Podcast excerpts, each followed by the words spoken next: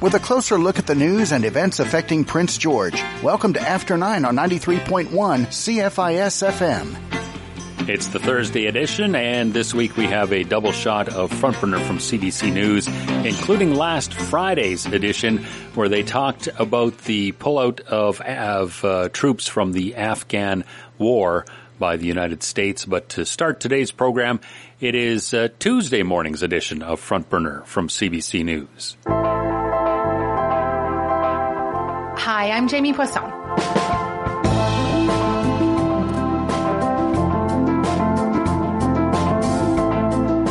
As COVID 19 vaccines became available in Canada, so many of us rushed out to roll up our sleeves. More than 25 million of us have gotten at least one shot, about 78% of the eligible population. But now, some health experts are starting to wonder about that remaining 22 ish percent. Why haven't they got their first dose yet? It's a critical question as more transmissible variants continue to emerge. Today, I'm joined by two doctors to tackle it. Dr. Naheed Dosani is back. He's the health equity lead at Kensington Health in Toronto and the medical director of the COVID-19 isolation housing program in the region of Peel. And Dr. Jia Hu, he's a public health physician in Calgary and one of the founders of 9 to 0, a coalition of experts working to build confidence in vaccines.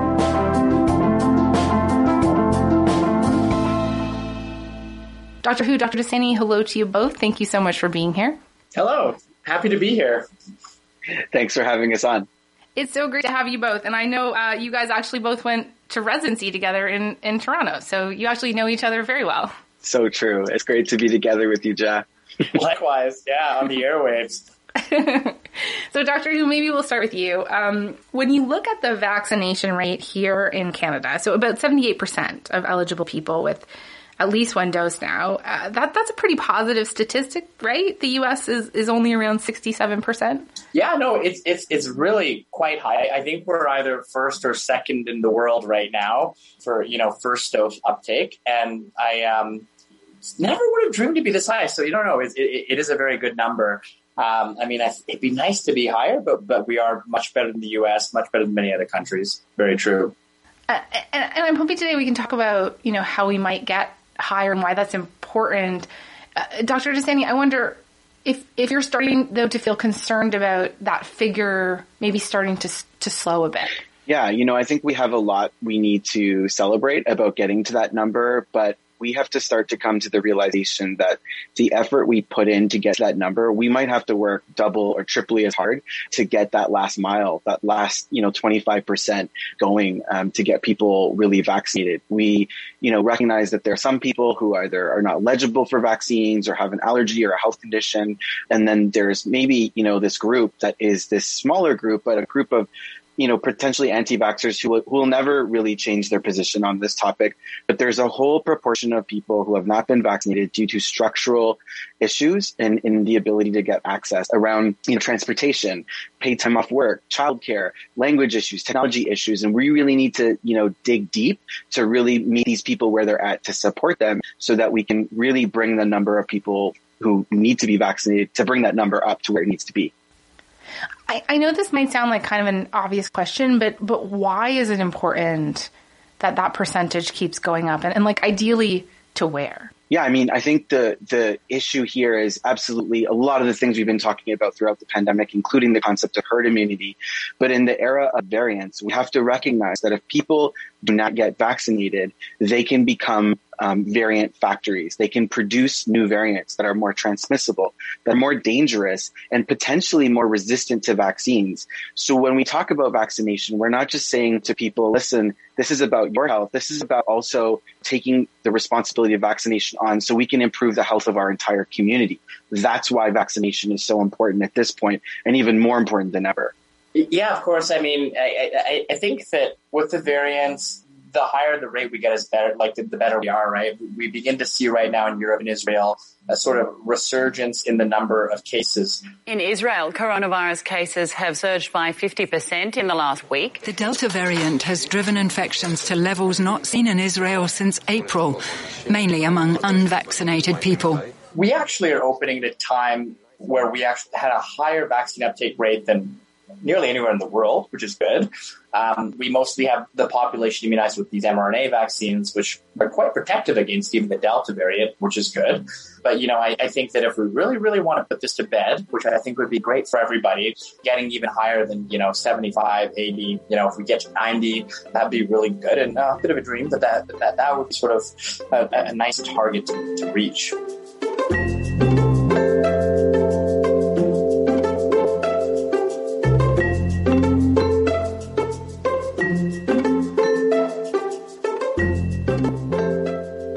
I guess let's get into some of the hurdles to reaching a target like that. And, and Dr. Dosani also ta- uh, already talked about accessibility issues. And I, I wonder, Dr. Dosani, if you could just tell me a little bit more, maybe you can elaborate on what you were talking about earlier and, and tell me about who you see still facing those kind of barriers around just simply accessing the vaccine. Yeah, you know, I, I, I think a lot about what we've done, and we've done a great job coast to coast. Uh, kudos to colleagues who have really developed interventions and models that have been, you know, pop up clinics and, you know, mass clinics and arenas. And we've done a great job at that.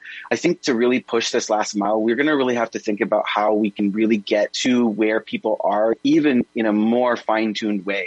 And that might mean going door to door, you know, house to house, apartment building to apartment building, neighborhood to neighborhood. Um, you know, why is that a wild thought that we're, that we're not doing that. And we actually have some jurisdictions in Canada that are starting to do that and use data to target particular kinds of buildings and spaces and places. We also have to start to think about the kinds of populations that are often excluded by healthcare or who lack trust in healthcare people who are non-status in our communities, migrant workers, people who experience homelessness, people who use drugs. You know, we really need to recognize the experience of what's like for, for these uh, folks who don't have that trust in healthcare, may not be willing to give their name or demographic information. And, and that might be the actual reason they haven't been vaccinated. And then finally, there are still lots and lots of people who are working and just don't have the resources or ability or haven't had the ability to get vaccinated for paid time off uh, for vaccination or vaccination side effects, for example, people who are working in multiple roles, um, or, you know, can't get childcare or transportation, for example. I think these are some of the structural factors we really need to think through. Doctor Hu, do you see those structural factors uh, in Alberta as well, um, which I should note has one of the lowest vaccination rates in the country? Yeah, definitely. I mean, uh, I, I, think you sort of see these structural factors across the country. They sort of exist to different degrees, in different populations. You know, I think in Ontario, you know, Naheed mentioned sort of these undocumented temporary migrant workers, and lots of these. I think with pretty big outbreaks at our meat plants in the same way. Um, I think in Alberta, what we see a lot of is people like Dr. And others done a pretty good job, I think, of actually increasing uptake amongst what I call urban vulnerables. In Alberta, if you look at where people aren't getting vaccinated, it really does seem to be the rural areas. And so if I go outside of Edmonton, Calgary, maybe Red Deer, um, you know, I was just chatting with the Taber Town Council where, you know, their vaccine uptake rate across all ages is about 36%. And I think that access structural stuff, you know, how worried people are about COVID in general and what you might think of as traditional hesitancy or what I would say is like a lack of trust in the vaccine, which is often linked to a lack of trust in government, public health, et cetera. Yeah. I, I really appreciate Dr. Hu talking about trust because I think there's another piece to this that, you know, we really relied up until this point on our public health units and, and, and government and, and various institutions putting out messaging around COVID-19 and then people just consuming that mass messaging and it worked. It got us to where we are. In the last mile, this last 25%, that may not be as effective. So I'm really excited here in Ontario because, you know, rolling out this week and next week, family doctors are going to have access to reports to really know whether their patients have been vaccinated, whether they've gotten one or both or none. And that will allow them to be thrust into these, this position where they can have this one-on-one counseling opportunity, providing that tailored education, that custom discussion that people really need. And there's a lot of people out there like that. I also think about the role of social media and social media influencers in Canada to help build that trust back in institutions and back in, you know, in, into the COVID-19 vaccine strategy. You know, I, I, I was pleased to hear in Ontario government officials talking about it last week. I don't know like there's actually resources being put to this because it's definitely an art, but it's but it's a science. We need to be on Instagram. We need to be on TikTok. We need to be using you know trusted sources of information, you know, accounts that people trust from various demographics and walks of life um, to build connections for people. I, I think those are two important things to consider around trust.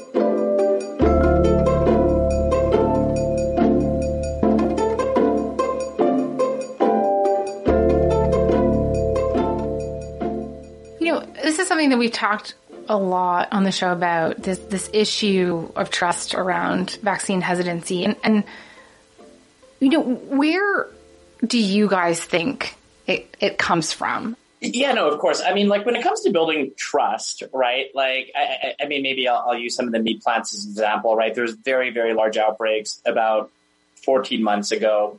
And I think that, you know, why do people lack trust in the vaccines? I think like some groups have been, you know, traditionally, uh, marginalized or hurt by governments, and so they don't trust them. Some of the, you know, on, on, the rural side, I think there's just general lower trust in government. But I think to sort of build trust, you know, and this started happening well before vaccine was available, um, you know, we would support people essentially with whatever needs they had. And sometimes that was, you know, income support, something that was food support and, you know, working through people and groups that work with the communities already and have relations very helpful. Um, and, and, and so I think that really the, the key is to, uh, when it comes to trust piece, you know, one, I think working with people who have trusted relationships and, and, and, and two, meeting people where they are with whatever needs they have at the time as opposed to sort of imposing some sort of view upon them. I'm trying to think about what that could look like in, in like rural Alberta. And I, you know, I bring this up in, in part because, you know, recently we spoke with a doctor in southern Manitoba um, who's treating a number of unvaccinated patients with COVID. Uh, and, and, you know, he talked to us about how some of them just didn't even believe that COVID existed. I've had patients who, even on their deathbeds, have denied that they have COVID. They uh, they don't want to hear it. I've had patients who have left our emergency room very angry at being given that diagnosis. Patients who refuse to be tested because they don't believe that this is real. And so, what what could that look like in, in, in that part of the country, sort of more rural areas? Yeah, and you know, I, I, I think I'm learning more about the sort of rural areas uh, myself as we sort of kick off some of the rural projects. But you know, when we've chatted with sort of some of our sort of community leaders, you know, I think the different sort of churches and other faith communities that exist tend to be influential. You have things like 4-H clubs and Rotary clubs. You know, organizations in Alberta like companies like Nutrien or UFA. I think some of the big employers but I, you know, no matter sort of where you are, there does tend to be, you know, organizations that, you know, are part of the community that sort of have the trust of the community. One thing I did sort of want to index on is that, you know, I, I, think that there is a very small number of people that really don't think COVID is real. Um, you know, this is like sort of like the microchip 5G crowd. But I think as with, you know, the sort of urban vulnerable population. If I sort of spin back the clock and we've been sort of tracking sentiment for more than a year, you know, say there's quite a lot of hesitancy, but I think through sort of that trust building and sort of collective work that many people have done, it's pretty high. And I, like, I, I, think that we can sort of do better than the, than we are in the rural areas. Um, very few people are what I would say like truly conspiratorially anti-vaxxer. Mm-hmm. You know, I do wonder if, if like another piece of this, and, and I would open this question up to to e- either of you. Um, like, like, do you think that some people are also just thinking that, that this is kind of under control now? So, so why would they bother to get vaccinated? For sure. There's uh, there are people out there who are feeling, well, everyone else is vaccinated, so I don't need to get vaccinated, or are seeing case counts and death counts come down, and that is uh, unfortunate because um, you know really we're only going to get through this together through herd immunity, and then the discussion you know really has to has to change, and it, and it has. You know, a lot of us are now talking about the idea of unvaccinated people becoming reservoirs for these more dangerous variants. So I think it requires a pivot in how we're educating people, which goes back to like the messaging and how we, you know, we, we message things through media and social media. But I also want to just touch on the fact that there is a tendency when people aren't getting vaccinated, and, and we've all seen seen it online, to just really just bash people, attack them, call them all sorts of names. And I can understand from one perspective where that comes from, but I don't know that that's really improving vaccine uptake when we attack and insult people. I think we have to remember that this pandemic has been hard on people from all walks of life. People have lost their jobs. Businesses have been impacted. People's livelihood and purposes have been impacted. There's been a lot of emotional pain through this. I think we need to respond with empathy and compassion. And, and as hard as that might be, for people, I think that's the way to get there. Mm-hmm. Mm-hmm. And certainly that is backed up by all, all sorts of research around this.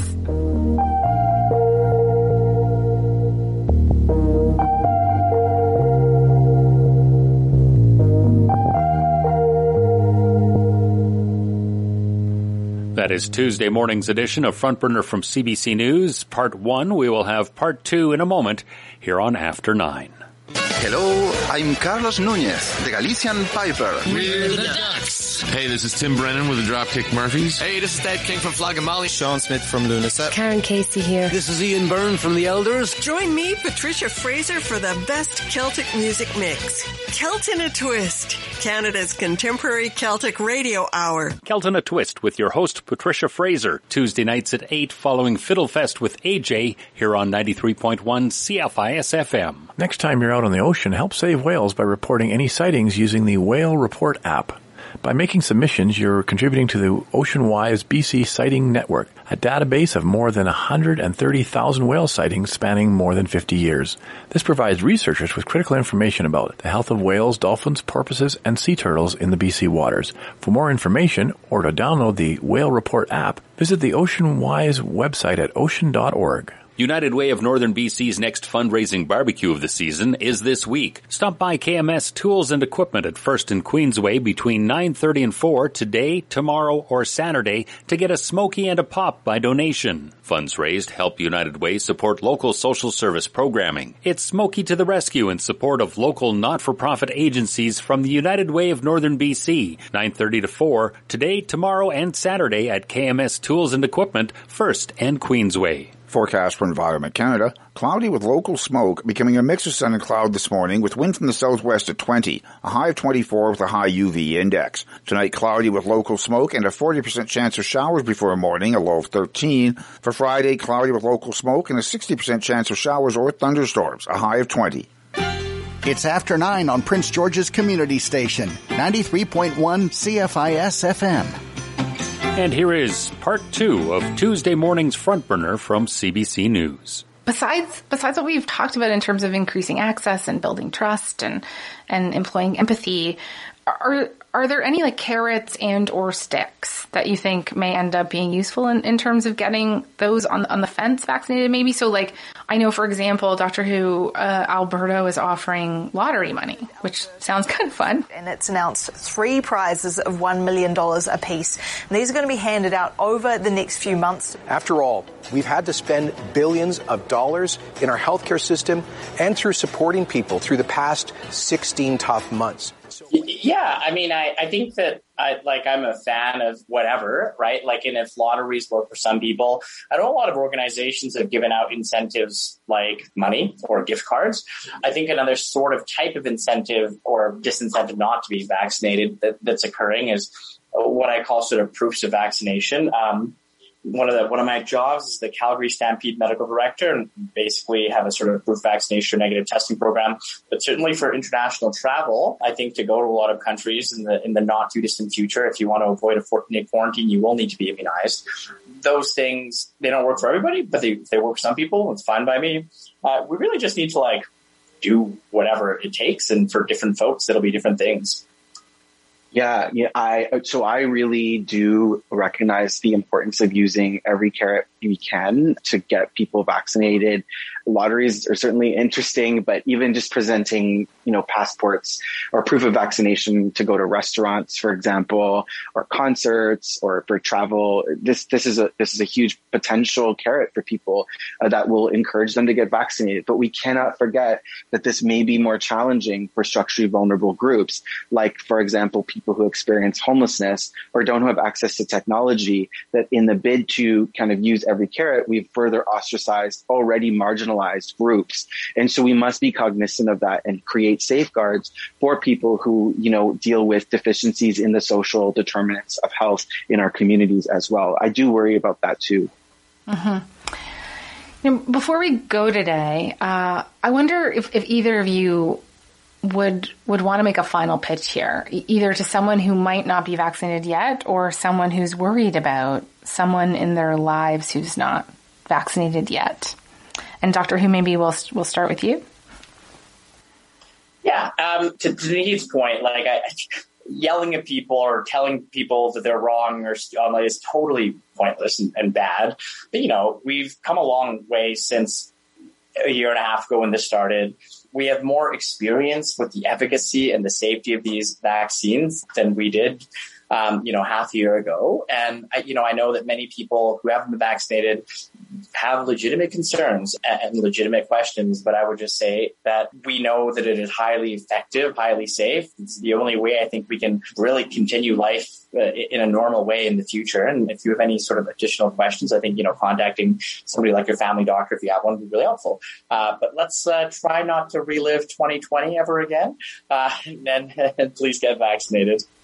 That's a very good pitch to me. I do not, I do not want to relive 2020 again. Uh, Dr. Dosani, final word to you. Yeah, I, really love that. Uh, you, you said it really well. What, what, what I'll say is care about your neighbor, care about those who are vulnerable in your communities, care about um, you know, those who have been hardest hit by this virus and will continue to be. And, and if you care, you will wear a mask, you will get vaccinated. Don't be a variant factory. Um, if you need to talk to someone, reach out to your primary care provider to have that one-on-one conversation. Please get vaccinated. Uh, we'll only get through this if we are, are doing this together. Uh, our collective intent uh, through empathy and compassion and care for each other is the way out of this pandemic. Okay. Uh, guys, thank you for this. I know you both have a ton going on, so thank you for taking the time. Thanks for having us. Thanks so much. Nice chatting again, Naheed. Happy you too, Monday. Gotta run.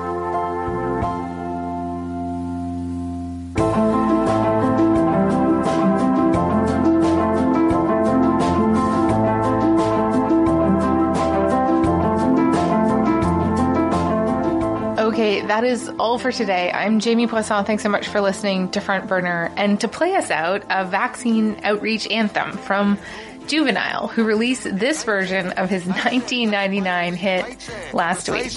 But before you find a date, you gotta wait, Gotta go vaccinate, Get it straight, Girl, you look good. Want you vax that thing? I'm just a handsome young brother. Want you vax that thing up? Dating real life, you need to vax that thing up. Feeling freaky all night, you need to vax that thing up. Girl, you look good. Want you vax that thing? I'm just a handsome young brother. Want you vax that thing up? Dating real life, you need to vax that thing up. Feeling freaky all night, you need to vax that thing up. Know you can't stand it. No holding hands, chick. But when we get the shot, we gonna be romancing. Girl, you could be the queen after quarantine. We could meet up at the spot and we could do the thing. Internet date, yeah, I'm your mate. You're listening to 93.1 CFIS FM. That is Tuesday morning's Front Burner from CBC News. You can also catch Front Burner on the CBC Listen app or wherever you find your favorite podcasts.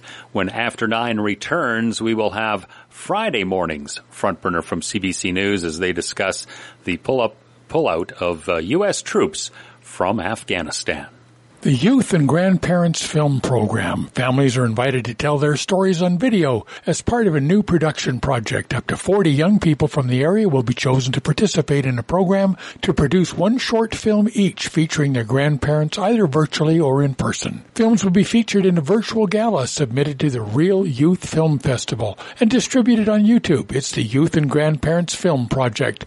To get involved, contact project leader Courtney Trudeau by email to k trudeau at hotmail.ca. Extreme heat is especially dangerous for infants and young children. Tune in regularly to local weather forecasts so you know when to take extra care. Stay alert for symptoms of heat illness. Keep your child hydrated with plenty of cool liquids to drink before they feel thirsty. Keep your home as cool as possible and plan outdoor activities during cooler parts of the day. More information on how to keep your children safe during extreme heat is available at the Health Canada website through canada.ca. Employers are now able to apply online to the BC government's COVID-19 paid sick leave reimbursement program. Through this program, employers can reimburse for up to three days of wages paid to workers for COVID-19 related sick leave. To apply, you must be signed up to the WorkSafe BC online services and not have an existing paid sick leave program. Full details are available at worksafebc.com. More information about the program is available on the BC government COVID-19 paid sick leave reimbursement program webpage. My name is Nevea. I lost my foot in a lawnmower accident. Now I teach other children how to play safe. Kids shouldn't play near lawnmowers. Lawnmowers are very loud. The driver wouldn't be able to hear you if you were playing anywhere near. It's very important to be cautious. Whatever game you play, play safe. A message from the War Amps. Learn more at waramps.ca. Featuring the people who make things happen in Prince George. You're listening to After 9 on 93.1 CFIS FM. And now, last Friday morning's front burner from CBC News. Hi, I'm Jamie Poisson.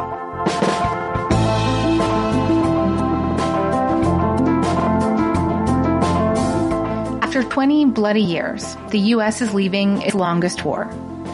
Within a month of the 9 11 attacks in 2001, the U.S., with support from Canada and other NATO allies, invaded Afghanistan. The first strike against terrorism as a missile barrage lands on Afghanistan. We will not falter, and we will not fail. Peace and freedom will prevail. The goal was to wipe out Al Qaeda and overthrow the Taliban regime, accused of hiding them.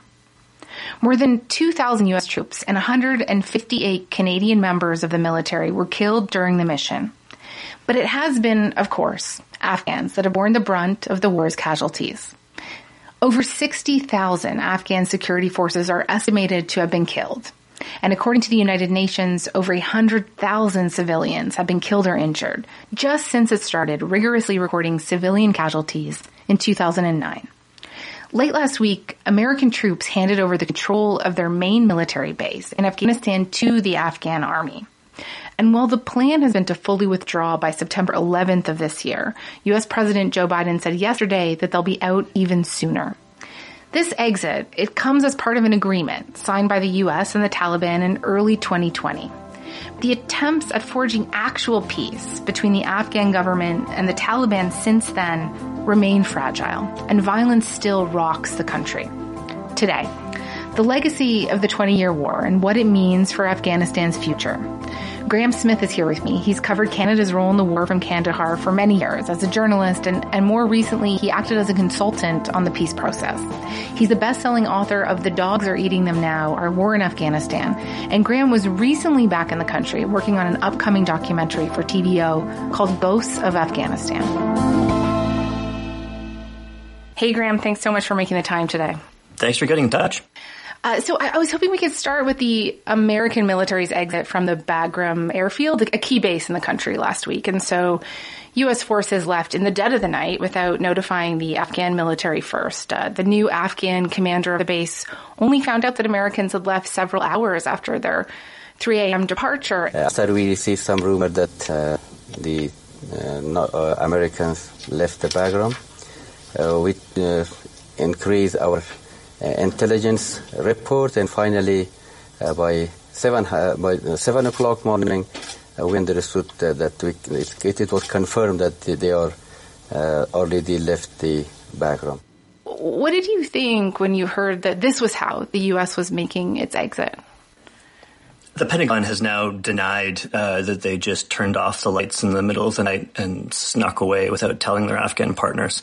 Um, they claim that they did, did a walk through the base uh, with Afghan counterparts before they left. But the, the point is that in Bagram and generally across Afghanistan, uh, the Americans have been leaving very quickly with a real emphasis on keeping their own forces safe and doing everything as smoothly as possible for the Americans uh, and not necessarily for their Afghan allies. Uh, and you know, it's it's been it's been tough and it's been very abrupt for uh, Afghan government forces. I saw one senior Afghan official tell the Guardian that that many saw this move as emblematic of how the U.S. is handling their departure. I'll quote, I'll quote him here. People are saying the Americans didn't ask the Afghans about coming here, and they didn't consult the Afghans about leaving. That's correct. Yeah, and I think the the way the Biden administration has chosen to leave, uh, setting a sort of a symbolic exit date of September the 11th, 20 years after the start of the war, um, it shows the Americans intend to carve their own path both in and out of South Asia. Um, uh, there had been hopes that the American ex- exit could be bundled, could be uh, a part of a package deal uh, that would include uh, peace in Afghanistan. And, you know, there have been, and there still are, ongoing diplomatic efforts to end the war. Um, but this piece of it, the, the American troops leaving, uh, Biden decided to go his own way. Mm-hmm. I, would like to get into those ongoing diplomatic efforts a little bit later in the conversation, but but first, you know, right now there are reports of growing violence in Afghanistan, and the Taliban has been gaining ground. And more than a thousand Afghan soldiers recently fled into neighboring Tajikistan to save their own lives after clashing with Taliban militants. And what does that tell you about about the current stability, or I guess lack of stability, in the country as as U.S. troops withdraw? Yeah, um, palace officials have said that those uh, troops that fled across the Amudarya River into Tajikistan are going to come back and they will keep fighting the Taliban. Uh, but yeah, it's clear that in some of these far-flung outposts, the Afghan government is having a hard time holding the line.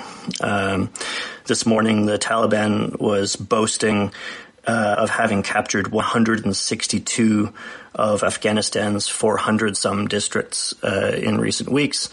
I checked that with a Western official in Kabul in the last hour who said, well, it's probably more like 160.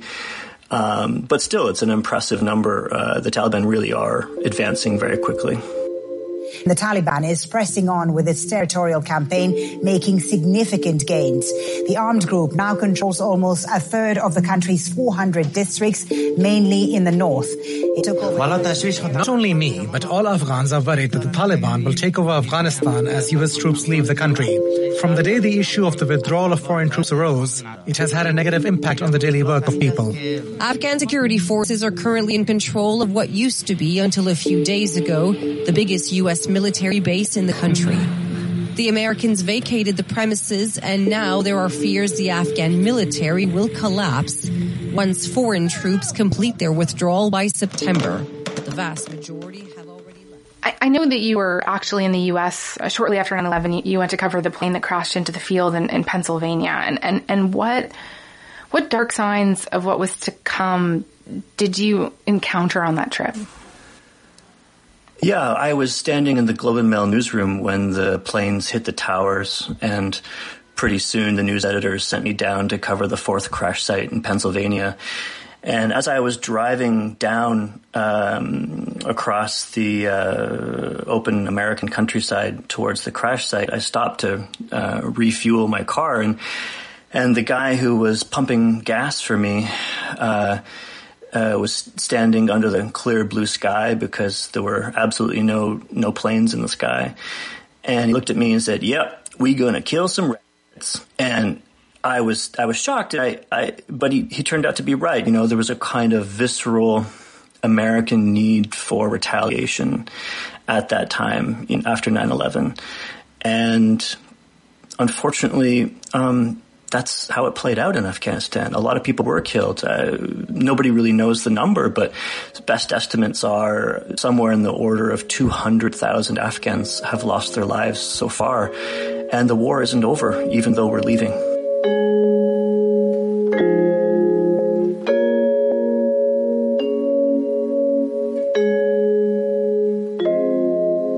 When you look back to when this war started, did you think that this is where things would stand 20 years later, with the U.S. formally pulling out, with the Taliban gaining ground, with, with this violence on the rise? You know, when I wrote my book about Afghanistan, uh, it was published in Canada in 2013, but I guess I wrote the first drafts in 2009. The first four words of the book are, we lost the war. I mean, it was clear to pretty much everybody on the ground that the you know campaign to establish a Western style democracy at gunpoint just wasn't working, um, and so you know there have been people like me who spent many, many years trying to argue that we need to have a negotiated solution. There needs to be a settlement with the Taliban that brings the Taliban into the governing structure in Kabul uh, a peaceful way. You know that, that, we could do this through diplomacy. Um, and those efforts are not over. Um, but you know, clearly, what is over uh, is this idea of uh, forcing Afghanistan to accept the kind of governance that we, the West, uh, wanted for it. Do you think there's been any successes? Yeah, of course. I mean, today there are more than twice as many Afghans living in Afghanistan as there were under the Taliban regime in the 1990s. Uh, you know, it was a population of only 16 million or so, and now it's uh, 38 million. Of those, you know, 38 million, uh, there are millions of boys and girls in school uh, who, you know, weren't being educated under the Taliban. Um, there is more electricity. Uh, today I was talking to a friend in Kabul and he said there's still blackouts uh, as electricity pylons get blown up north of the city. Um, but anyways, um, you know, there's more electricity than there was before. Uh, there's more telecommunications. You can get uh, pretty reasonable 3G uh, internet access. Uh, I can FaceTime my friends in Kabul. Uh, so things really have changed. It's just you know, we're leaving behind the bloodiest war on the planet Earth. More people are killed annually in Afghanistan than in all the Middle Eastern wars combined. It's more than Syria, it's more than Yemen, it's more than Iraq, it's more than all of those other wars put together. And so we are really walking away from a bloody inferno. In Nangarhar province, peace is particularly elusive. There are many Taliban and ISIL fighters. They fight each other and they fight the government. From April to June, 160 civilians were killed in Nangarhar and nearly 500 wounded. Most of those casualties were no accident. I know you lived in Afghanistan. You have lots of Afghan friends, colleagues, contacts, and I wonder if you could give me a sense of, of the magnitude of the impact this war has has had on on some of them. I mean, just like everybody else who spent years in Afghanistan, um, I've had friends killed and kidnapped. And um, actually, just uh, this week, I was trying to help a friend whose guard had a cute little boy who was kidnapped, probably a, a commercial kidnapping. There's a lot of people desperate for money these days in Afghanistan. Wow. Um, uh, you know, it's it's really it's hurt everybody. Um, and nobody has escaped unscathed. I've been bombed and shot at and rocketed and mortared and RPG'd and a convoy I was in was hit by a suicide bomber and I was chased through the streets. And honestly, I, I feel lucky. I feel like I got off really easy, um, compared to a lot of my friends, um, who've, who've, really, you know, they've suffered. They've lost people, uh, who were close to them. Um, uh, my name is uh, Junior and I was uh, working uh, for the Canadian Forces at uh, Kandahar PRT for about seven years where uh, I lost my both legs below the knee in an operation in uh, Panjwai district.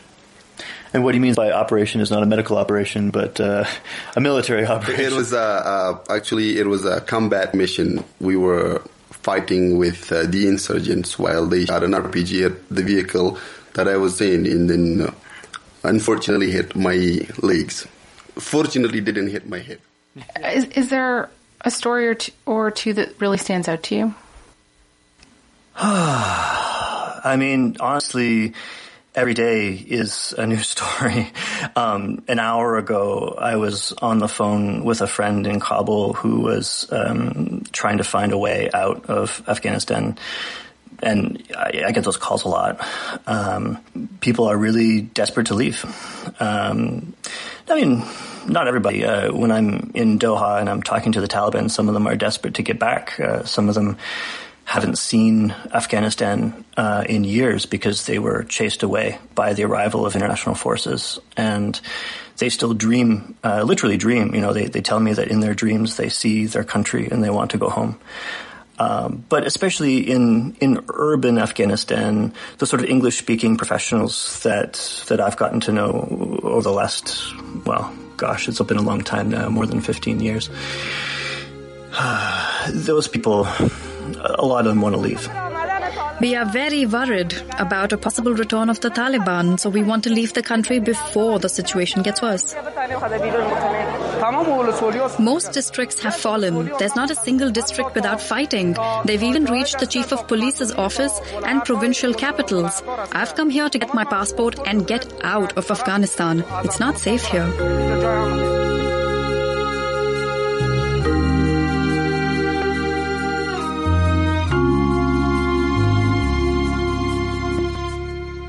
That is the first segment of last Friday's Front Burner from CBC News here on 93.1 CFIS FM.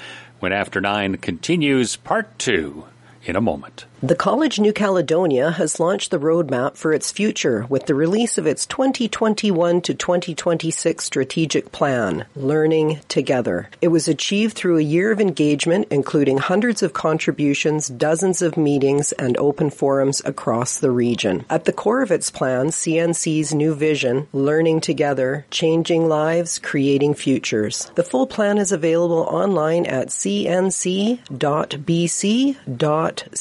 A. The Seniors Resource Center is looking for front desk volunteers. If you're friendly and outgoing with excellent communication skills, the Seniors Resource Center could use you for three or four hour shifts each week starting in August. It's a fun and relaxed office where you'll get a chance to help clients find the resources and information they need. To help out or for more details, contact the Seniors Resource Center at 250-564-5888 or email info.pgcos at gmail.com. If you attended a federal Indian day school, now is your time to make your claim. If you experience harm at your school, you may be eligible to receive a check for compensation. Remember, you need to make your claim before July 13th, 2022. See if your school is on the list and get free legal help. Start at IndianDaySchools.com or call 1-844-539-3815. Claim what's yours.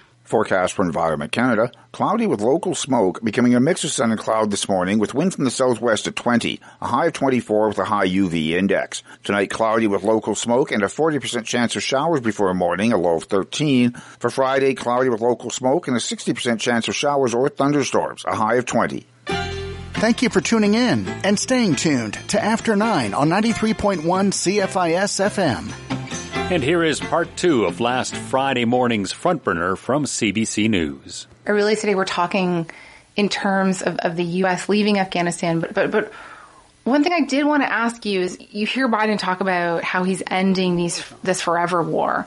Today we have service members serving in the same war zone as their parents did.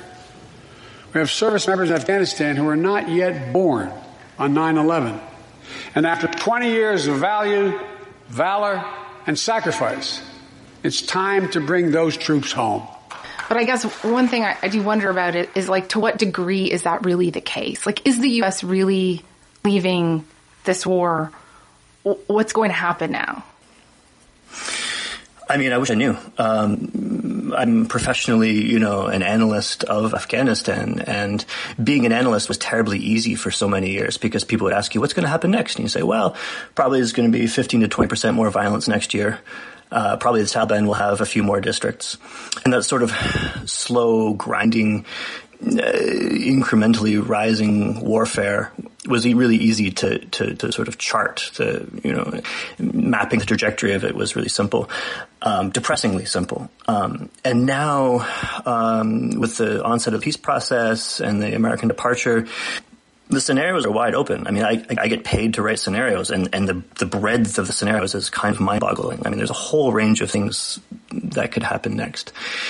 Um, I think in the short term, over the summer, you're likely to continue to see some pretty brutal fighting. Um, the departure of the Americans has reset the battlefield in some ways, and the Taliban are testing to see how far they can push. They have taken a fair bit of territory, even just in the last several weeks. I think it's going to get harder for the Taliban to take more significant territory, um, but you will see probably pretty significant battles ahead um, after the Taliban are sure that the Americans are fully departed in September, October. I would expect to see, um, uh, you know, some real uh, violence on the battlefield. I, am afraid we haven't seen anything yet. Um, hasn't been a major fight over a major city, for example, and that's something that we will see.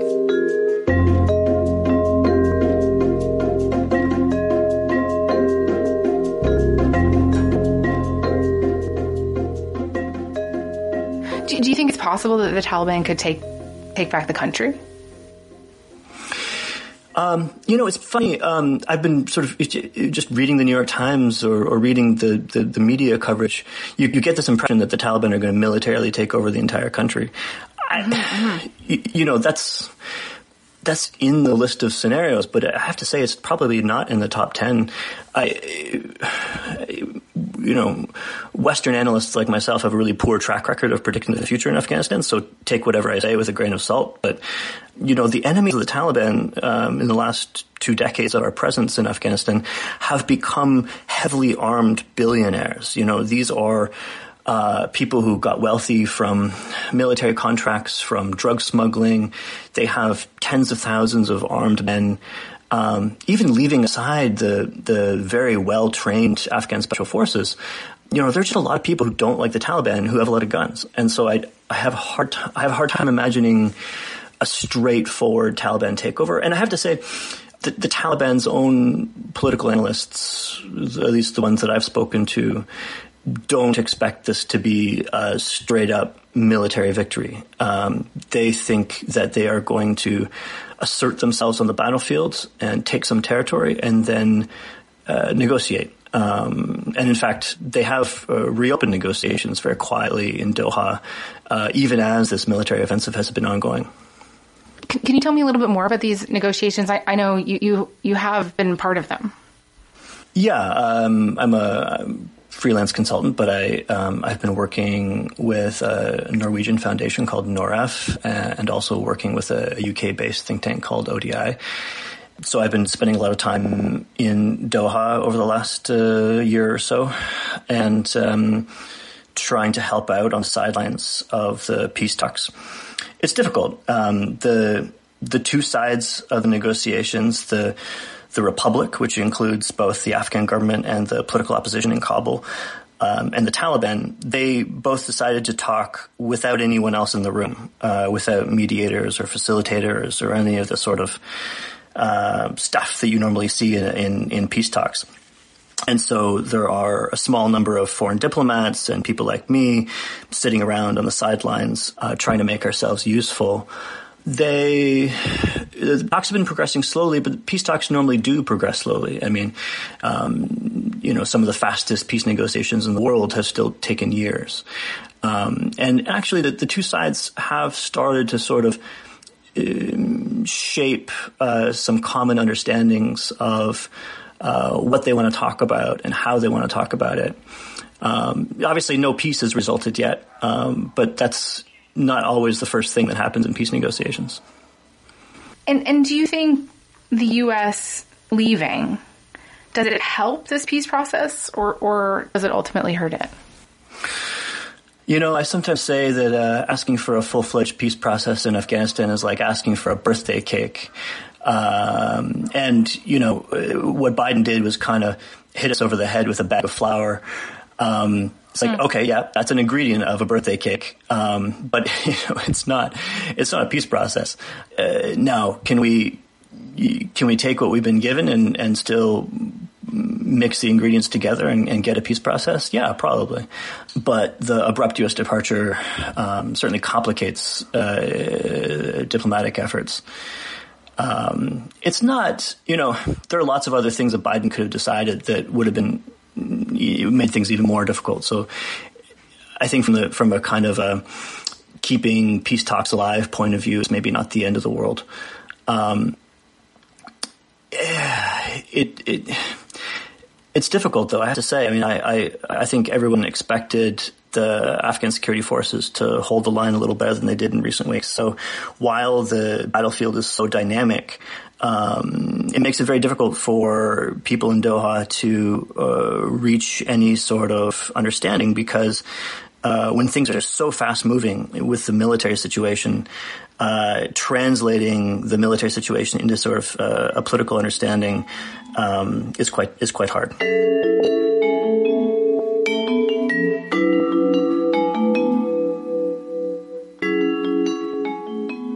We talked earlier about all your friends and your contacts in Afghanistan. And finally, before we say goodbye today, I wonder what you're hearing from them on this front, you know, what they're reflecting on as they reach this chapter in this 20 year war. Well, you know, this is just a new chapter. Um, the war is not over. The, the United States uh, and its allies continue to give one side of the war six to seven billion dollars a year for its security forces. Um, and you'll probably continue to see a small number of airstrikes and you know, it's the, the, the war has entered a new phase, um, but uh, it is definitely not over. Um, and so, what I, you know, I think there's there's there's worry that the, the world would bounce back. To be honest, um, I'm really happy that that you called today because it means you're still interested, and I hope that um, you know in the coming years, because it will take years, um, you continue to to cover Afghanistan and ask, you know, whether or not uh, we've made peace yet, and and and what Canada and, and other Western governments can do to support that process. Um, because yeah, the the real risk is that um, the country continues to burn, but just with nobody looking. All right, Graeme, thank you for this. We're really, really appreciative. Thank you.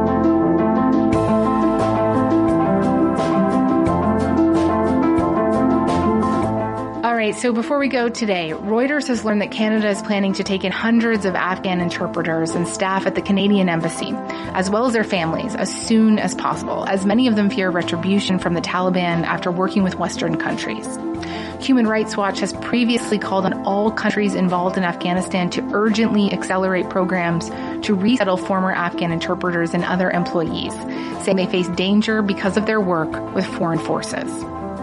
That is all for this week. Front Burner is brought to you by CBC News and CBC Podcasts. The show is produced this week by Elaine Chau, Imogen Birchard, Shannon Higgins, Ali Janes, Jeremy Allingham, and Sunda Norm.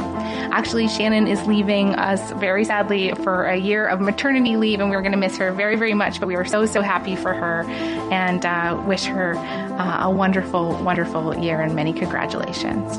Our sound design was by Derek Vanderwyk and Mackenzie Cameron. Our music is by Joseph Shabason of Boombox Sound. The executive producer of Front Burner is Nick McKay-Blokland, and I'm Jamie Poisson. Thank you so much for listening, and we will talk to you next week. That is last Friday morning's Front Burner from CBC News. You can also get uh, Front Burner on the CBC Listen app or wherever you find your favorite podcasts. Here on 93.1 CFIS FM, make sure you're tuned in tonight for this morning's Front Burner from CBC News as they'll be talking about the fight for voting rights in the United States. Back to wrap in a moment here on After 9. Family caregivers of British Columbia have their latest podcast now available online. Grieving Before a Death with registered clinical counselor Courtney Doherty talks about grieving the loss of a care's recipient's cognitive abilities, loss of one's own future dreams, loss of stability, and the loss of one's identity. This podcast and past editions are available through the podcast link at familycaregiversbc.ca. Individuals who experienced sexual misconduct as a member of the Canadian Armed Forces or as an employee of the Department of National Defence and or staff of the non-public funds Canadian Forces may qualify for financial compensation and participate in a restorative engagement program. Claims for financial compensation and the restorative engagement program must be filed by November 24, 2021. File a claim. Participate in restorative engagement. Be heard. File a claim at CAF-DND sexual misconduct class. The Prince George Chamber of Commerce and Commonwealth Financial are excited to host former Surrey Cloverdale MLA Kevin Falcon for a leadership lunch Wednesday, July 21st. Be on hand to hear from the BC Liberal leadership candidate and learn more about his vision for the party's future. Registration and full details are available through the event's calendar link at pgchamber.bc.ca. Your Prince George Chamber Leadership Lunch with BC Liberal leadership candidate Kevin Falcon, Wednesday, July 21st at North 54. Check out the Two Rivers Gallery YouTube channel for a new video from Kelsey Stevenson, one of the feature artists in the current exhibition An Exercise in Listening. Kelsey's short presentation explores how memory shapes our relationships to place, the changes we impose on the landscape around us, and her lived experiences growing up in Alberta. It's just one of many interesting videos available online from Two Rivers Gallery, where creativity flows in the Canada Games Plaza and on YouTube. This is After 9 on Prince George's Community Station, 93.1 CFIS FM. You got the mics on? We're on. There we go.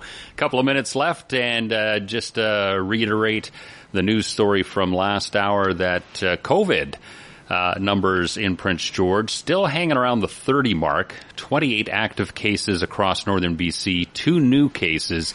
So I think it's a good sign that uh, people are uh, perhaps getting a little too relaxed about the situation. Uh, you know, if we want that number to drop significantly in a hurry, we need to be a little more aware that, that it's still out there. Just right? be diligent. Yeah, yeah. Just because right now it's not going to go anywhere soon. Yeah, it's it's all well and good to uh, relax a little bit, but still be aware that you should you know keep your distance, yeah. uh, socialize with just people that you know, and and and keep it uh, uh, keep it conservative for the next little while till we can get that number down to you know under a, under a dozen. I think would be a nice spot to be. I think safety is due right till our next uh, phase four. Yeah, exactly. Um, coming up tonight, we have the sports talk show, six o'clock, post to post, and and are, are you going to be in for that? Well, I could. If you're not yeah. gonna, if you're not gonna hurt my lease, I'll, I'll show up, man. oh well, then maybe we shouldn't have you in. oh no. Well, we'll we'll talk about other things. Uh, well, yeah, uh, the yeah, bad those trade rumors. Yeah, trade rumors. Yeah, the, the, the big expansion coming up next week. So there's uh, lots going trade on. Rumor out of Toronto really bothers me. Plenty going on in uh, in the world of uh, of hockey and sports in general. So uh, yeah, post to post tonight at six. We'll be back again tomorrow for after nine with the Ram and Stag podcast, followed by the Friday panel. After 9 is a daily presentation of CFIS FM. After 9 is produced by Alan Wishart, Reg Fair, and Nathan Gita. Additional contributors include CBC News and the National Campus and Community Radio Association. For a rebroadcast of today's program, check out the podcast link at cfisfm.ca. To provide feedback or suggestions for the show, please email cfisfm at yahoo.ca. You're listening to CFIS FM Prince George, a not-for-profit community radio station station broadcasting with 500 watts of power at 93.1 on the FM dial. CFIS FM is owned and operated by the Prince George Community Radio Society.